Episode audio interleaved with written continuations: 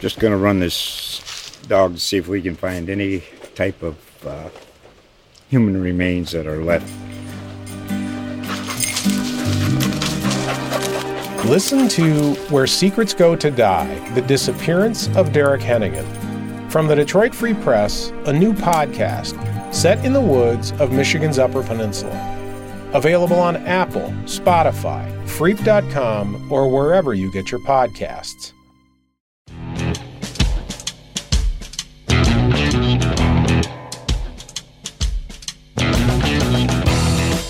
Hello, and welcome to the Four Press Podcast presented by GolfWeek.com. I'm your host, David Dusek, and in this episode, the very first of 2021, I'm joined by Steve DiMeglio. Steve is a senior writer with GolfWeek, GolfWeek.com, as well as USA Today Sports, and we are going to preview the PGA Tour for 2021. Yes, the 2020-21 season has already started. It's a wraparound season. I'm perfectly well aware of that.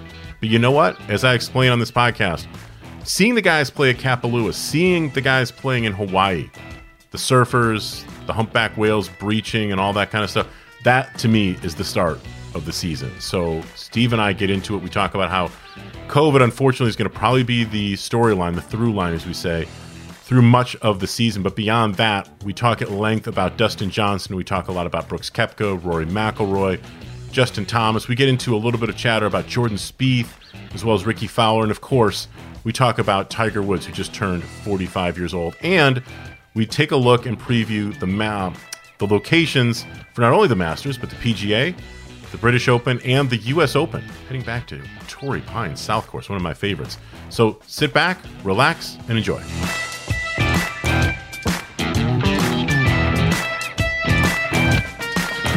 The Counter, an NFL podcast from USA Today Sports featuring For the Win's Steven Ruiz and Chris Korman. I know people are like just assuming that this is an upgrade at the quarterback position, but I don't think we could say that for a fact. I'd say it's it's a downgrade. He never really had game to game impact, just coming off the edge and destroying people that we thought when we saw his athleticism in college and at the combine. And the counter, diving deeper into the NFL with advanced stats, film study, and expert guests. This is the counter. Listen and subscribe to the counter on Apple Podcasts Podcasts, Spotify, Google Podcasts, Stitcher, TuneIn, or wherever you listen to your favorite podcasts.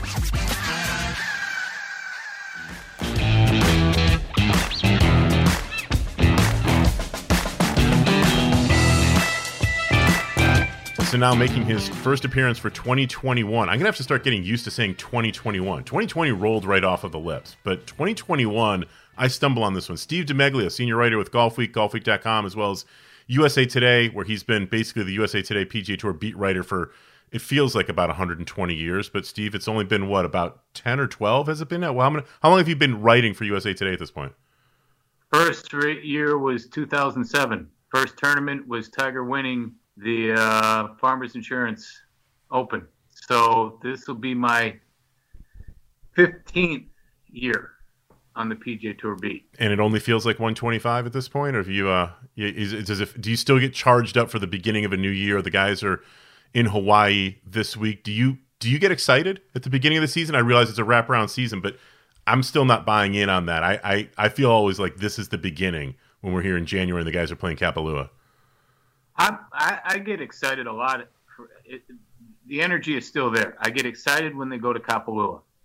I get excited when we start. I don't care if, when we start talking about the Masters, the run up to the Masters. I don't care if that starts at Riv. I don't care if it starts at Pebble. I don't care if it starts in Florida. I get excited for that. Then you start thinking, okay, the next major is, is the PGA Championship. I get excited for that. I get excited for the players. I get excited if I'm going to be able to go over the pond, over the pond, you know, mm-hmm. to the Open Championship. So no, this this sport, this job still charges me up a lot of times. But uh, when you when you see the views, when you see Maui, and you see that golf course, and you know it's the first tournament of the year, that yes, that that gets the juices flowing, and it certainly will. It already has. We've seen some clips already this week. Yeah. From Maui, it's uh, it's already gotten me charged, and I can't wait for Thursday. We always get the shots you know, from Golf Channel, you know, NBC, whoever's doing it, that, you know, here's the humpback whales breaching out in the bay. We get the surfer guys. We, we get the people. You hear the ukulele's a little Don Ho whamming in the background. Somebody, of course, up on social media is showing some sushi or whatever, and I'm sitting here freezing in the Northeast in my basement, wait, you know, waiting up until like 9:30 or 10 o'clock at night when the final putts are dropping on Sunday. But it's fun. I I, I do. This one charges me up, and then I always get charged when we get to Torrey um, because that one to me has historically been the first Tiger Woods event, which is exciting. Phil usually plays that one. It's been up and down the last couple years. That's usually the one, first time that some of the major European players might come over. Now this year, who knows with scheduling what people are going to do, and then Pebble Beach, you know. And I know it's it's corny and all this and that. When I hear Nantz and the CBS team, and I see the the, the blimp view looking down on six, seven, eight, nine, and Stillwater Cove that one gets me every time. I'm not gonna. I, I, will die on that mountain. That to me is is one of the greatest like little intros that that we get in in golf TV broadcasting and such. Um, 2020 was a year for you, much more than for me. I got it a little bit, but for you to work in a very very different way. Obviously, COVID hits, our jobs, the whole world changes. You know, really fast. Have you gotten used to working? both a combination of covering tournaments remotely, as we all have, and covering tournaments when you're there, but you don't talk to players, you don't go on the range, you don't get to go into the locker rooms. The way that you do your job has changed tremendously. We've talked about that. Are you getting used to it? Does it feel like there's a flow when you go on site now? You get a little bit more used to it with each passing tournament, but it's still mindful every week that that saying you don't know how much you're going to miss something until you miss it. Yeah. Um, how much I enjoyed doing my job inside the ropes, walking inside the ropes. Can't do that anymore. Um, going on the range, can't do that anymore. Going in the locker room, can't do that anymore. So that severely cuts down our access. And with PGA Tour rules where basically you have to go through a PGA Tour official to be able to interview somebody that's not on the interview schedule. That severely limits our access, and we still have to do our job. Mm-hmm. So I hope I don't ever have to get completely used to that. Hopefully, the vaccines, even though the the rollout has been very slow, hopefully that'll get ramped up soon, um, and we can return to some sense of normalcy, or be allowed to do more one-on-ones or be allowed to approach a player and say, look it, you know I got my mask on. You know I'm going to stand six feet away from you. Yeah. You know you're not going to handle my tape recorder or my phone. Right. And I get five minutes from you. Um, and still, and the thing is, it's always in the back of your mind that, you know, COVID is still out there. Yeah. COVID 19 is still out there. Um, as I've written and as I've said to some places, uh, to some radio stations in interviews, the safest I've felt, among the safest places I've felt when I started going back traveling. And for those of you listening, I traveled, I drove to Hilton Head, I flew to Columbus, Ohio, I flew to San Francisco, I flew to Las Vegas, I flew to LA, I drove to Atlanta, I flew to Chicago. So I did a lot of traveling. I yeah pretty good portion traveling. Yep. The safest port, some of the safest places I felt were on the airplane, mm-hmm. in the airports, in the rental cars, because I've never, they've never been cleaner. Mm-hmm.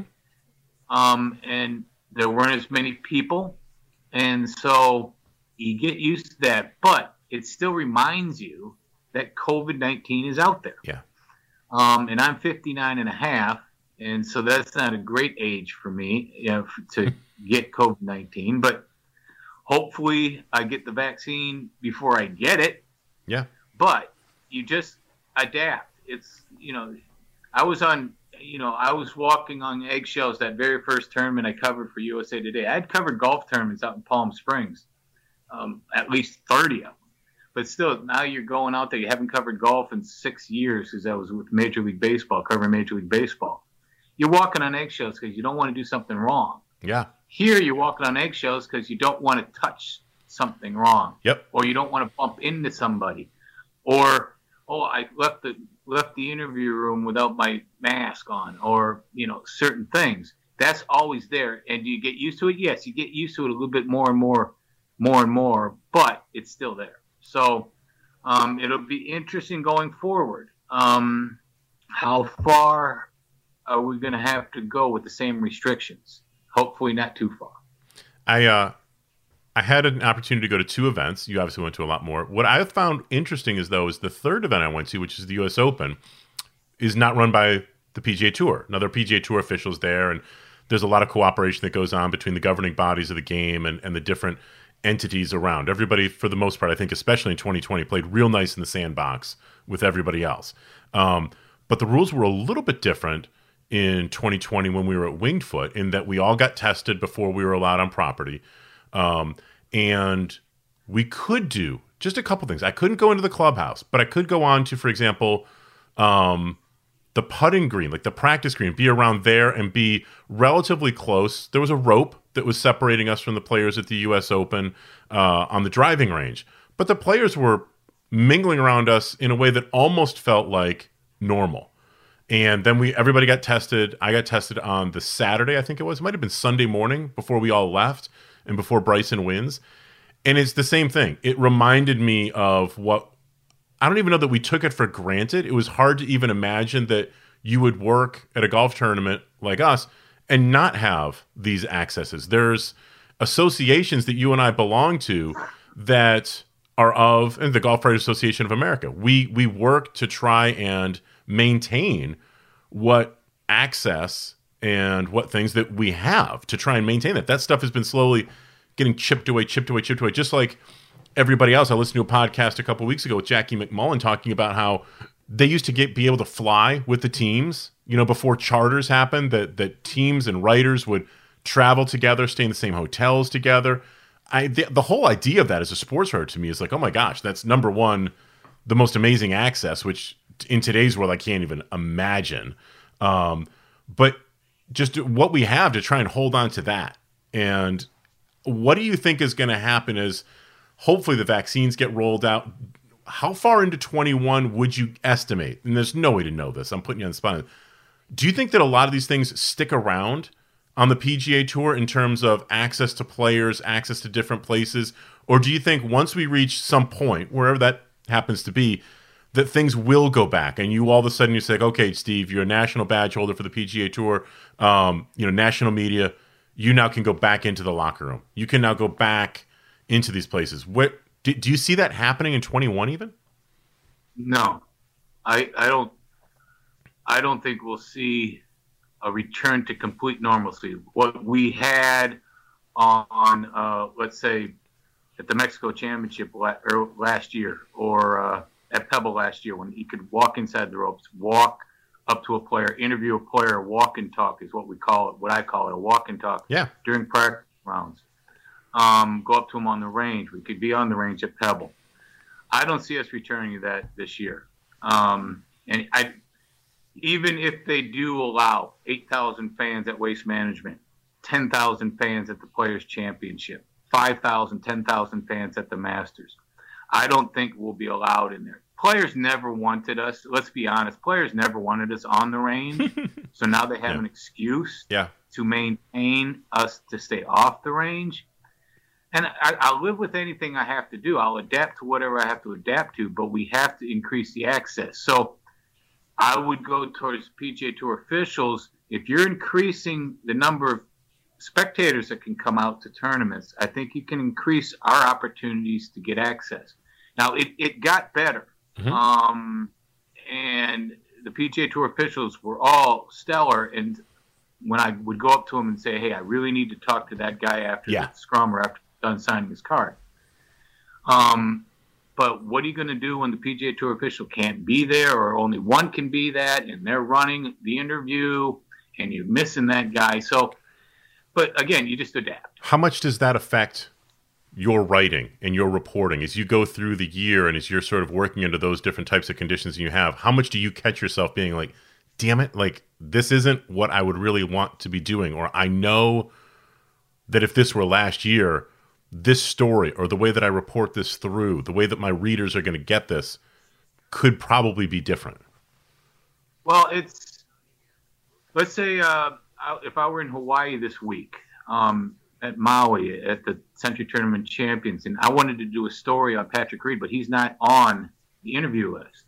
I would have to go to John Bush, who's the PGA Tour official there this week, and ask, "Can you set me up with him to do that?" Um, what it's going to hurt me is I, I do a master survey every year, and I've reached at least 25 players every year for the last eight to 10 years. Mhm. Now, I picked off like 10 of them down at the QBE shootout, but I've got to get some more. Yeah. And those were easy for me to get to. Guy walking in the parking lot, boom, there's one. Yeah. Guy walking after his round, boom, there's another one. Guy after practice putting. Yeah, I've, I've interviewed guys while they were practice putting. I've interviewed guys while they're hitting golf balls. Um, that I can't do anymore. So that will hurt my job there. Mhm. Hopefully not too much. Um, we can't get near the players anymore, uh, inside the ropes. Um, and that at times has led to a few things. Um, Oh yeah. I mean, I remember I was I was I was standing in oh gosh, where were we? I, I was at TPC Boston and I was behind the clubhouse. Tiger had just finished and I was sort of milling around, just standing. And Joe LaCava walked up next to me. It wasn't one of those situations where I sought him out, and he lives um, a couple towns away from me in Connecticut. And we had happened to have some really crazy, like almost like little microburst hurricane things or you know tornado things where they sort of blown through trees. Or I asked him how long his power was out. We're just making the kind of conversation that you and I would do with everybody. You know, that's sort of just the way that a lot of the stuff works. My notebook wasn't out. I, I wasn't like looking to do anything. It's just you, you see people, you acknowledge everybody, you, you just chat. And I remember after he left, we, we we talked for like two or three minutes. That was probably the only spontaneous conversation with any player, caddy, whatever, that I had all season. And I remember I I put something up on Twitter afterwards, and I don't even remember what it was. And I said, Joe LaCava just told me whatever the stupid thing that I just put up there. And you you tweet you shot a text me, how'd you get to Joey? And I was like, I, I just stand here because it was such an, a rare thing. I mean, the, the rules were set out for us. I, I, when I was at uh, TPC River Highlands, I was walking out of the tent where Rory McIlroy had just put his mask back on, and a PGA Tour official was asking him to do what was essentially a PSA. They filmed on a, on a camera phone a um a thank you to a nurse at Hartford Hospital, and it was like Rory, can you just say here's the woman's name? Can you say thank you? And and he of course did 35 45 seconds of stand up that was as if he was reading a script. He was great. He mentioned her name specifically like four or five times. I later saw the clip with her reaction to it, and she was blown away by it. Out of just reaction after watching this, I said, Hey, Rory, nice job. Turned and walked away. Five minutes later, was like, Hey, you can't do that. You can't talk to a player. You that's that's right now communications 101. There shall not be any dialogue between players and media that's not with it. I'm almost like, wow, this is now that was June and it was a crazy time. But it sounds like from what you're saying, things are a little better, but not a lot, right? I mean, like when we say this Well- and people are hearing this, it's like we can't talk to them. the QBE shootout was before the surge started. Um, I don't know what if they hold if they hold the Genesis Invitational at Riviera. I have no idea what that's going to be like. That's Yeah. north of Los Angeles. Yeah. Um, I mean, there's all sorts of scenarios. They might not invite the media, except for the essential media, the absolute ones that need to, to broadcast it. I, I, there's just still so many different scenarios out there. They could not play Riviera. They could not play Pebble. Like you know, half of Pebble is shut down right now. Mhm. I mean, so, and you know, you read these stories that LA County has run out of ICU beds. I mean, they're completely full. Ambulances can't drop off patients. So I don't know what the next month is going to hold, next two months, but um, I'm more enthusiastic about late spring, summer than I was, say, two months ago. How are you feeling about? I mean, the the state of the United States and the whole thing in general, obviously for sport. I, I have this feeling like summer, it's going to be crappy to get to it, but once we start to reach a certain threshold, that travel will get a little bit better. That access and whatever you know, quote unquote, normal is going to feel like. We're we're a long way from that. I think that we're going to be wearing masks for a long time, whether you've been uh, vaccinated or not. That's just going to be part of the deal in 21. It's not like all of a sudden we flip the calendar and like that's that's going to switch. But I do feel more optimistic than I did a couple months ago. Do you feel that, or is that something that maybe is just me being naive? Well, it's it's half and half. Um, we didn't go through a winter right of COVID nineteen. Yeah. Now we're going through the first winter of COVID nineteen, but you see, three different companies now have had vaccines are on the market. I think two are here in the United States. Mm-hmm. There was a third one that's been added. The, John, the, the Johnson Johnson one is, is coming. It sounds like, yeah. It could be up to ten to twelve vaccines within two months, three months. So that gives me hope. But um, I don't know. The, the numbers are still rising. I, I, I, can remember being at a tournament and going, my Lord, we just said 4,000 people in Florida tested positive. um, and that was six months ago. We were up over 10,000 earlier this week. That's crazy. So per day. So I still hold out hope. Um, I still limit my my uh, whereabouts wherever mm-hmm. I go. I limit that whatever I have to do. Mm-hmm always with a mask on. So hopefully we emerge out of this at a good pace. And um, is COVID going to be? Does, does, does COVID for you? Is that the big thread? Is that going to be the main storyline? Give me one or two storylines that you think looking out towards 2021 that we're about to go go into from a golf perspective. Is that still going to be the the dominant storyline for you? Well, every COVID nineteen is going to be hovering over the whole year. It's yeah. not going anywhere. I mean, right now, I think they're going to be limited fans at Sentry, um, but it's going to be very, very limited, and they're only going to be able to go, I think, from between the the 10th tee and 10th green and the 18th tee and the 18th green. Um, they will not have fans at AmEx. They will not have fans at Torrey. I don't think they'll have fans at Pebble. I don't think they'll have fans at Riv. They think they'll have limited number of fans at Waste Management. Yeah. But we'll see. Yeah. And you know, I was playing TPC Sawgrass last week, and they're building out big stands. So I was going to ask you about that. So you living in that area, we're going to be coming up on what, what's it going to be like going back there? Because that's where everything went to hell. I mean, we we got one round in, and after the first round, there was talk. Okay, maybe they're gonna, we're going to keep playing, but maybe there won't be fans in the weekend and then Friday morning, like it's done, and just like we're we're, we're gone. What's it going to be like for you going back to the Players Championship? Well, right now, Florida is pretty much open. Um, I'll give you an example. Um, PGA Tour ended on Friday the 13th of March. Um, that was Friday when Jason we were done, and we were done for um, 91 days, 13 weeks. Now we've come back. But that following Monday, the course was open to the public in resort play. Um, and they had their safety measures. But the clubhouse dining area, no way. That yeah. wasn't open. Mm-hmm. Well, that la- last week when I played there, they had indoor dining. Um, it was spaced out, but they had indoor dining. Mm-hmm. They had outdoor dining. They had a cart person, um, and that wasn't there the week after March uh, week after the players. Um, so it looks like from the they're building up big stands behind the 17th to the left of 17. Um, we didn't see any other big structures being built. Um, like there's that monster structure to the right of nine that wasn't being built.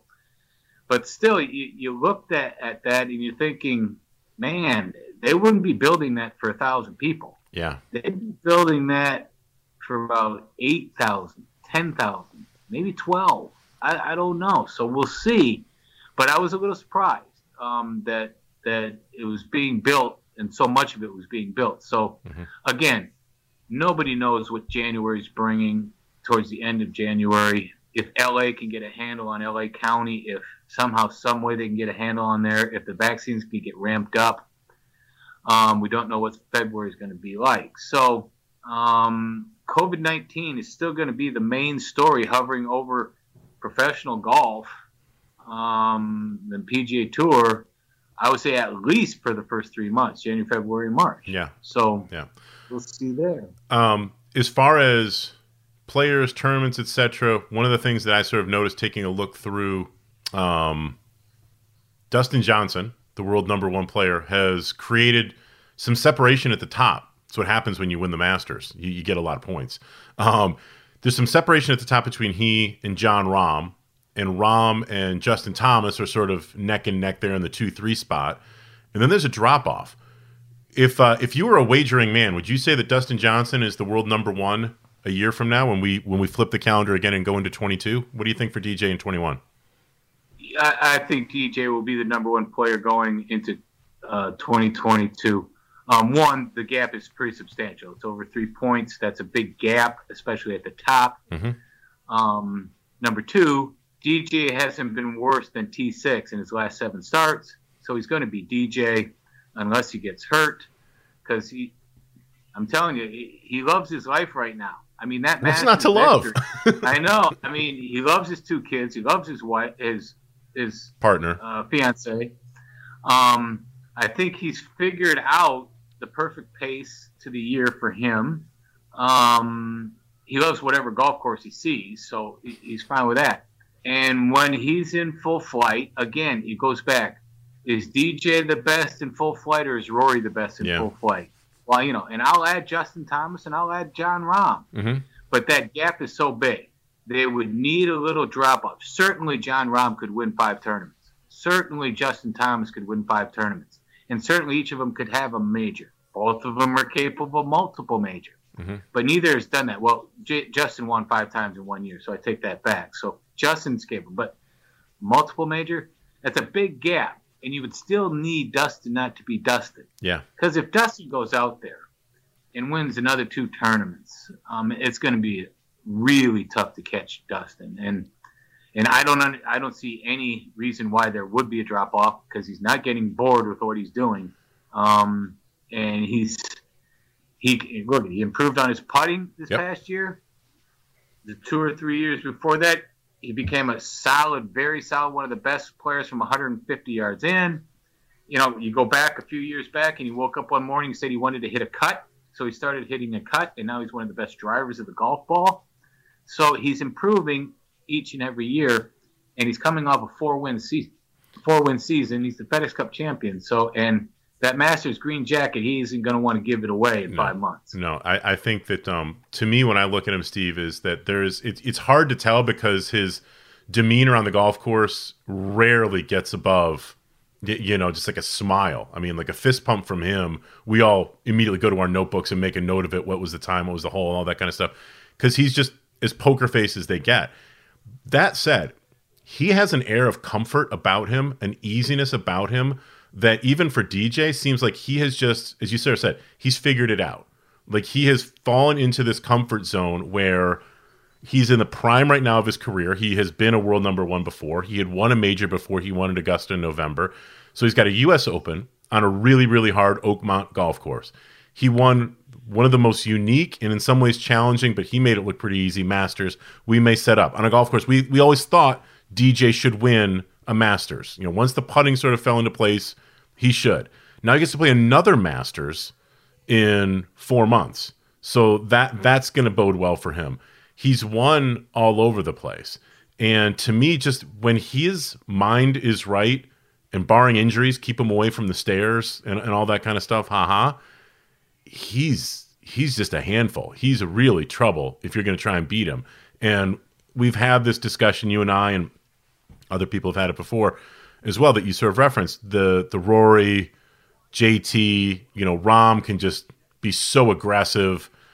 DJ is probably the guy right now. If you give that guy, if you put that foursome out there, and and they're all feel their best, I don't see how DJ loses right now because I think that he has the best, especially when it comes to the mental part. I don't think that a lot of the guys have weaknesses. You don't get to be top four, top five in the world with a glaring weakness.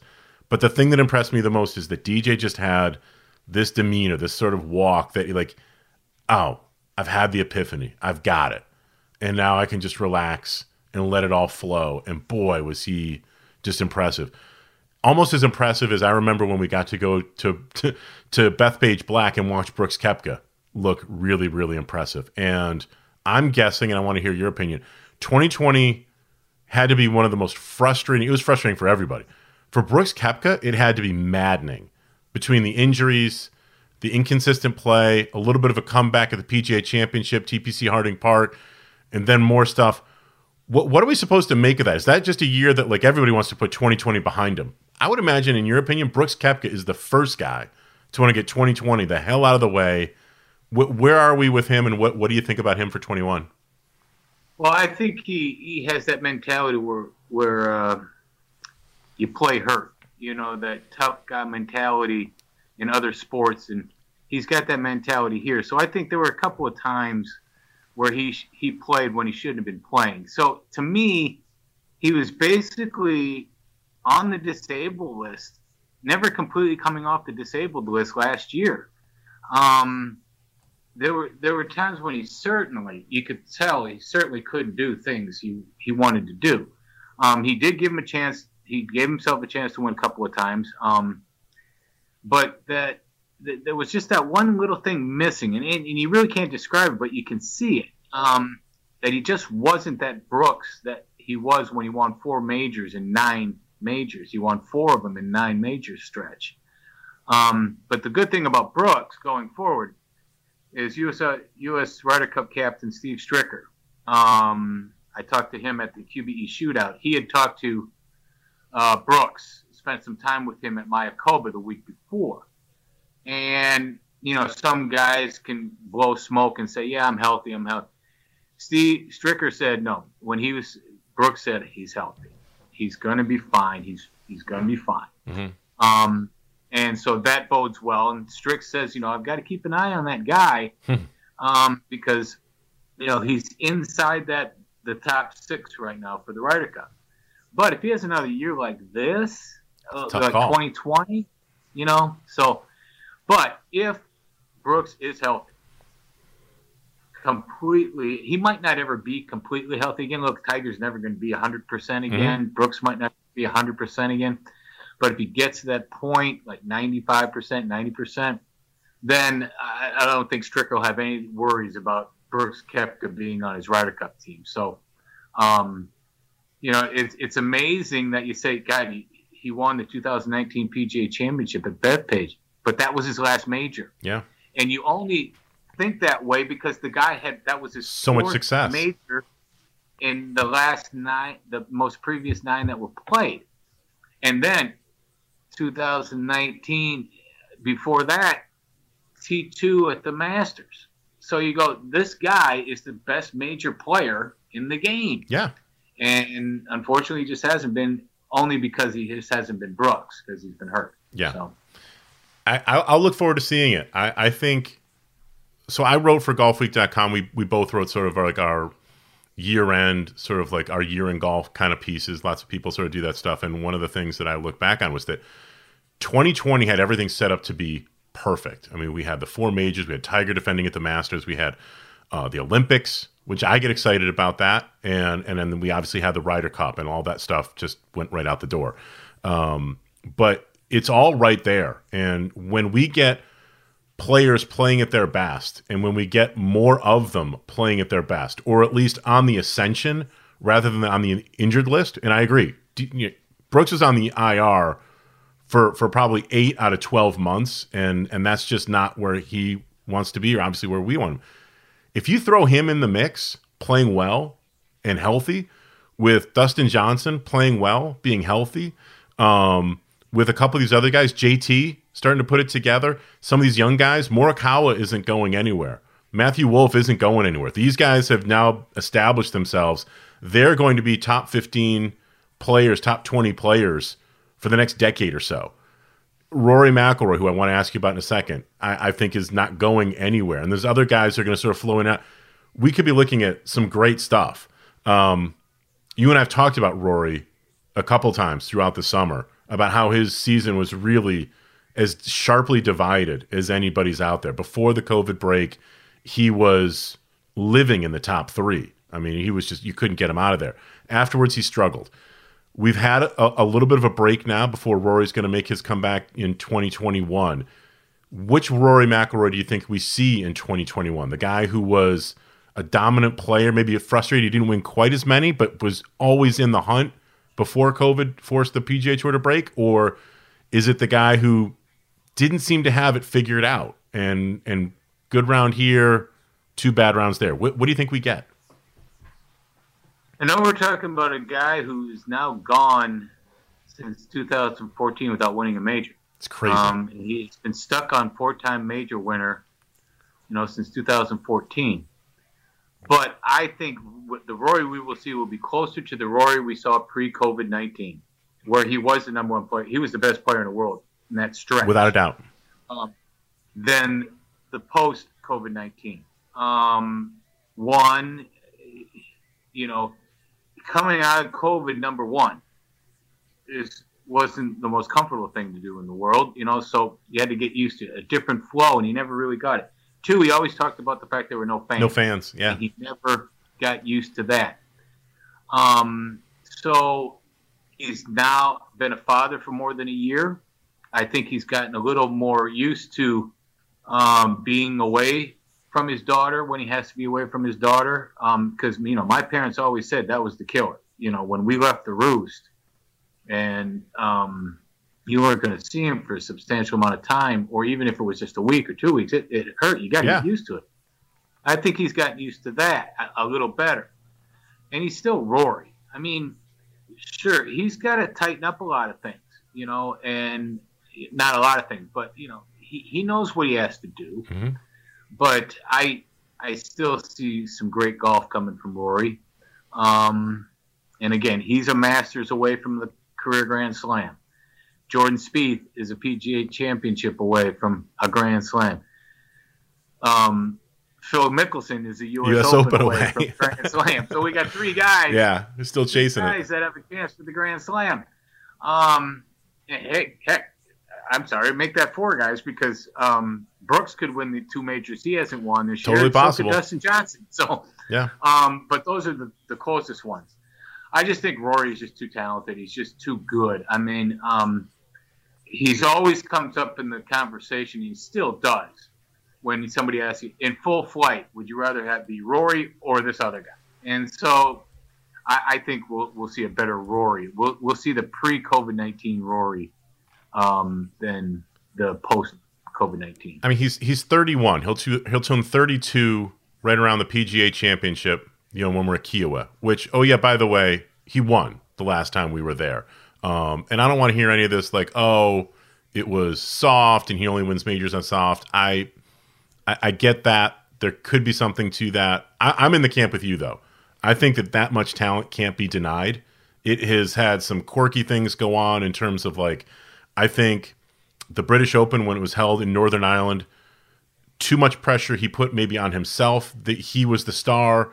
It's what Tigers lived with for the better part of two decades, but Rory's always had a taste of it. I, that that one, I think he learned a lot from that. I think that he has spoken on a number of occasions about losing to Brooks and losing to some other guys and, and trying to use that as a positive, trying to look at the, the play the long game. He wants to play the long game. He's got minimally another like 10, 15 years of what could be prime golf.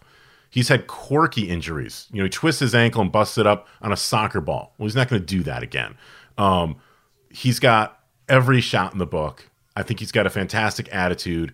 It's just a matter of one week when he puts it together, and we're all going to be sitting here going like, "Oh my gosh, Rory just shot 23 under, one by eight, and everybody's got to watch out." And I think that is entirely within the realm of possibility. Every single week, he tees it up. Now it's not going to happen every single week, but I, I would keep backing that horse for a long, long time. Before we get to um, that 40 newly crowned 45 year old, I want to ask you a quick question because you sort of mentioned Jordan Spieth. Who has a better chance of finishing 2021 ranked in the top 20? Jordan Spieth or Rickie Fowler? Well, this is, I would say Rickie Fowler only because he's ranked 56th right now and Jordan is ranked 84th. Um, yes, I think that's one of the big storylines of 2021. Can Rickie Fowler and Jordan Spieth become Rickie Fowler and Jordan Spieth again? Yeah. I mean, Jordan Spieth, his last top 10 was in 2019. It's crazy. Um, He has nine top tens in his last 69 official starts. Um, he hasn't won since the 2017 Open. Rickie had two top tens last year. Um, and he hasn't won since 2019 Waste Management Phoenix Open. Um, I hopefully this thing, the fact that right now Rickie is not exempt into the Masters, might be that little extra push that he needs. Mm-hmm. But they're both working on so many different things in their swing. Um, I think they both know that they've both lost some of their swagger, um, and they've got to regain that. Um, and maybe the fact that they've got to get exemptions into some pretty big tournaments going forward. Right now, Jordan Spieth wouldn't be in the match play. Right now, Rickie's at 56. He has to stay within the top 64 um, for the match play. Um, there are other invitationals that you know they're going to have to get special exemptions, yeah. um, just as they did this last fall at CJ Cup at Shadow Creek and um, oh, I can't, I'm blanking on the one at Sherwood. Um, Zozo, Zozo Championship yeah. at Sherwood. So I think that's another kick in their butt. Um, that my lord, now I've got to get exemptions. I have to ask for exemptions. I haven't had to do that since they were like decades. 16. I mean, years. Yeah. So, um, can they both? They're both extremely talented. Um, and one other final push, even though they're so far out of it right now, but these are both these guys played in the 2014 Ryder Cup, 2016 Ryder Cup, 2018 Ryder Cup. Right now, they're not on that team. They're not even close. They're not even sniffing it. Nope. And but Stricker knows that he's he's watching them. Um, the captain Stricker is watching both of them because he knows what they bring to the table when they are Rickie Fowler and Jordan Spieth. Um, so that might be another incentive. So they have a lot of maybe those extra pushes they haven't had to keep improving mm-hmm. in the past years, but they have this year. Um, but just the fact that you know Rickie's got a pretty big substantial lead on Jordan, I would say if one of them gets in the top twenty, it would be Rickie. I uh, had a chance to talk to Peter Kostis a couple months ago, and we were chatting about these guys. We was talking specifically about Jordan. Um, Ricky just turned 32. Jordan's 27. He won't be 28 until mid July. So we've got a while there for that. But the way that the game is going, and I'm not getting into like this big Bryson distance thing, but obviously distance and being able to utilize power in the modern game right now is is really critical. When Jordan Spieth is at the height of his powers, 15, 16, you know, getting into 17, he was never going to be as long as DJ. He was never going to be as long as some of these guys who were going to be competing against him in major championships.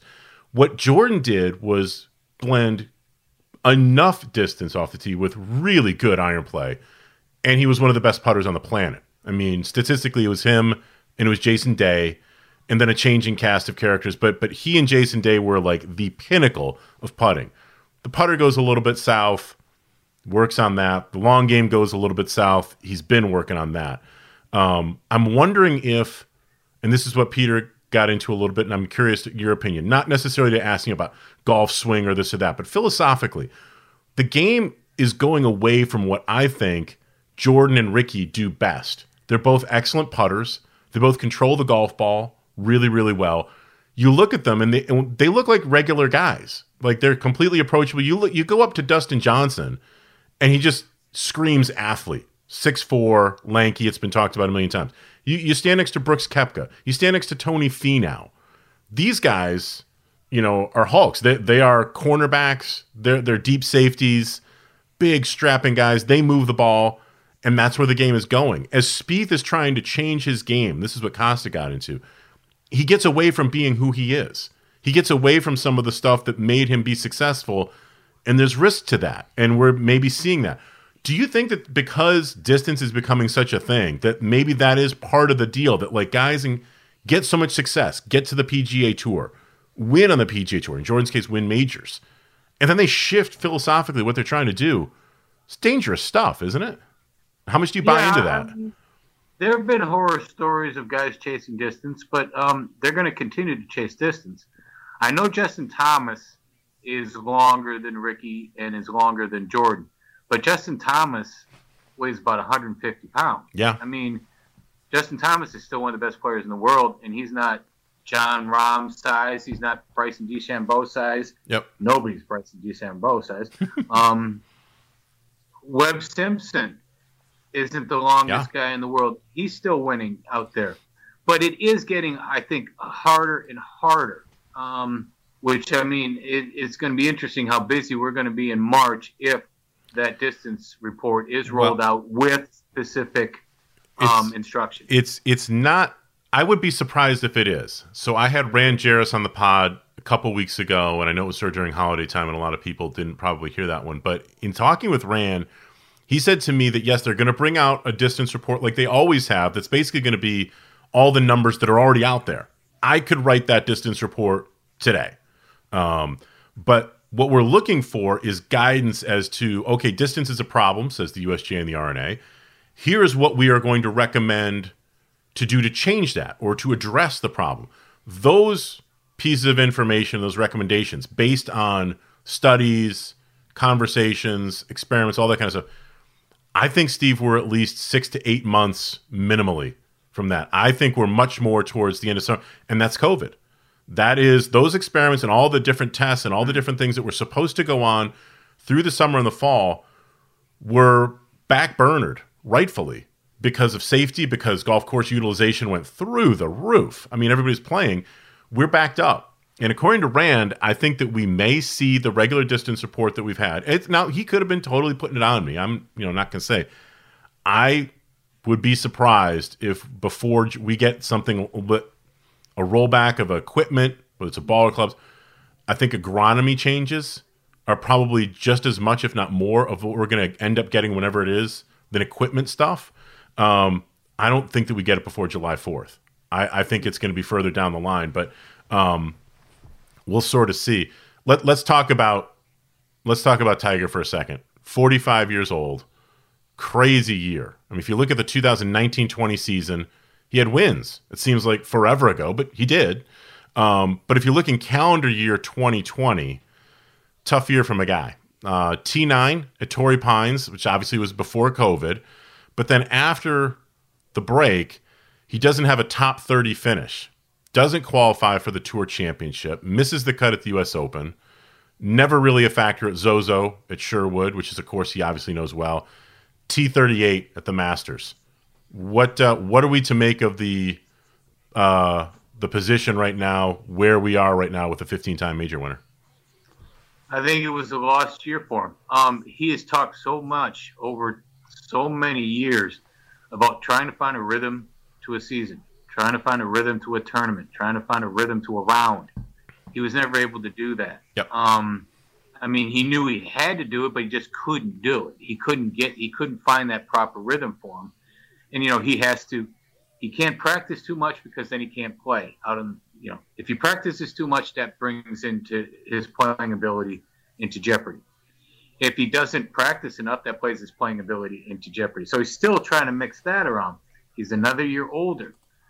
Um, i think deep down he wants to prove to his children that the 2019 masters wasn't a fluke because that was basically the first major that they saw him win. Mm-hmm. now i know I know that his Sam was there for the 2007 PGA Championship win and the 2008 U.S. Open win.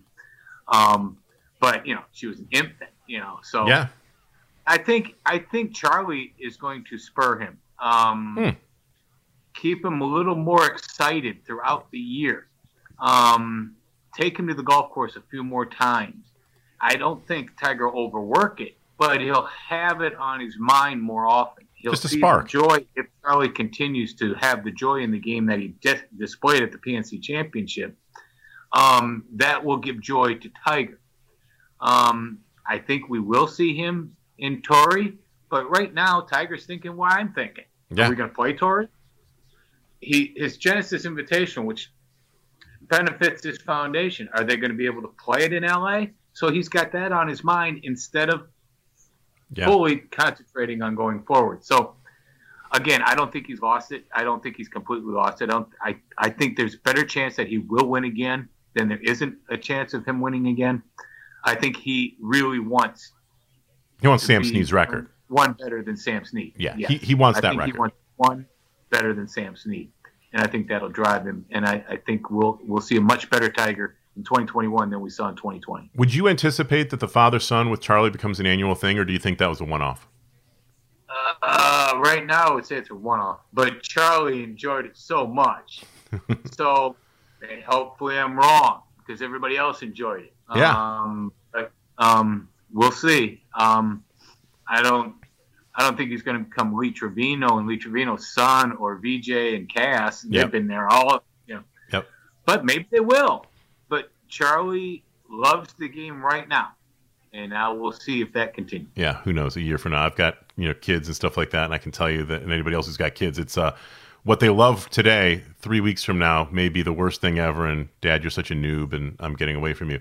Last thing, taking a look at the major championship venues for 21. Obviously, we're going back to Augusta National in April. That's going to feel great to see the azaleas and the dogwoods. I can't wait to see all that. Um, PGA Championship at Kiawah Island, the ocean courses we talked about, U.S. Open at Torrey Pines, British Open going back to Royal St. George. Darren Clarke is our last winner there. That I believe was 2011. I was there for that one. Um, talk about a golf course that feels like you're playing on the moon. That is a wild place when the weather comes in, and it always seems to come in. Which of those are you looking forward to most? Oh, I always look forward to Augusta the most. I mean, it's Augusta. It's the first one. Um, and again, it's Augusta. And adding to what I'm going to focus, I think Bryson DeChambeau is going to show a little bit better of himself than he did just previously here. Maybe he will not say it's a par 67. Maybe he'll keep that in his pocket. Um, but I'm excited. I'm excited for every major. But Me too. um, look, Royal St. George's, that's where Dustin Johnson hits three wood out of bounds when he's in contention, then drops a ball. Joey LaCava gives him a ball. He drops a ball and hits two iron onto the green. Oh. So he hits three wood out of bounds, and that basically cost him. So Dustin, that if we get there to Royal St. George's, all open championships are great. All Yeah. Torrey Pines, I still think the best single day at a major championship back to back days that I've ever had in my life was 2008 U.S. Open when Tiger makes the Sun- putt on Sunday, Sunday, Monday. and then on a Monday in San Diego, 24,000 people show up for a playoff between two guys. Um, that was just amazing to me on a Monday. So Torrey, and it's always by that ocean. It's always beautiful. In Kiawah, outside, hopefully we don't have that long bus ride in. Um, There's still but- guys waiting out there to get in from Charleston. yeah. And but Kiawah, I'll tell you, it's the hardest golf course I've ever walked. So hopefully they've softened some of the grounds, and hopefully they've made it a little easier on patrons if they're going to be patrons there. But that is one. Even when it doesn't blow, it's tough. But when the wind is up there, that's as tough a golf course as I've seen. I mean, I mean when it's really whi- whi- Yeah. whipping. Um, you know, it was soft. It was windy when Rory won, but it was, It was soft, soft. so that helps a little bit. Um, helps you a little bit. Um, Just a note for you, Steve, that you don't, you don't. Yeah, just a note for you, Steve. Though you don't have to refer to the fans as patrons when they're at Kiawah. Only, only when they're at Augusta, you, you have to do it. I think. fans. Yeah, I think you gave the right answers. I mean, the Masters is still the Masters, and for golfers, that will always be the most special one. I would put up that a U.S. Open at Torrey Pines, when it's going to finish, you know, East Coast time in prime time, is one of the best reasons to have a big screen TV if you're a golf fan, because when you get the paragliders flying around off the cliffs and the sun setting into the Pacific Ocean, and if we can get you know compelling good theater so it's a compelling tournament not a snooze fest with you know whoever leading by five or six with three holes to play that's as good as golf gets. You know what? Pebble beach will always be a very special us open venue. There's lots of them. Oakmont shinnecock etc i don't think that one is more picturesque and i don't think that there is a, a us open venue that sets up dramatically better than than Torrey Pines. People can say, you know, whatever about the golf course. We go there every year for Farmers Insurance Open, so it doesn't have the cachet because it's not new, it's not novel. But boy, when the sun sets, it looks great. And I'll tell you what, it looks pretty damn good when the sun is coming up too.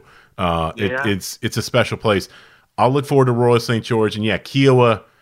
Kiawah is just one of, and it's never brought up. People maybe don't talk about it as being as hard as maybe like Bethpage Black because of the stupid sign, or Oakmont because the greens are rolling 16 or wh- whatever the hell they're doing.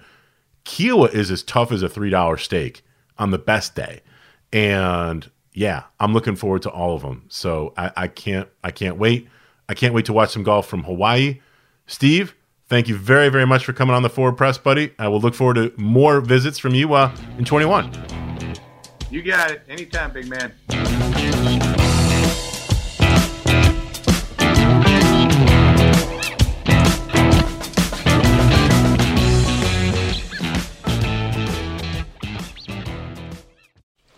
Just gonna run this dog to see if we can find any type of uh, human remains that are left. Listen to Where Secrets Go to Die The Disappearance of Derek Hennigan.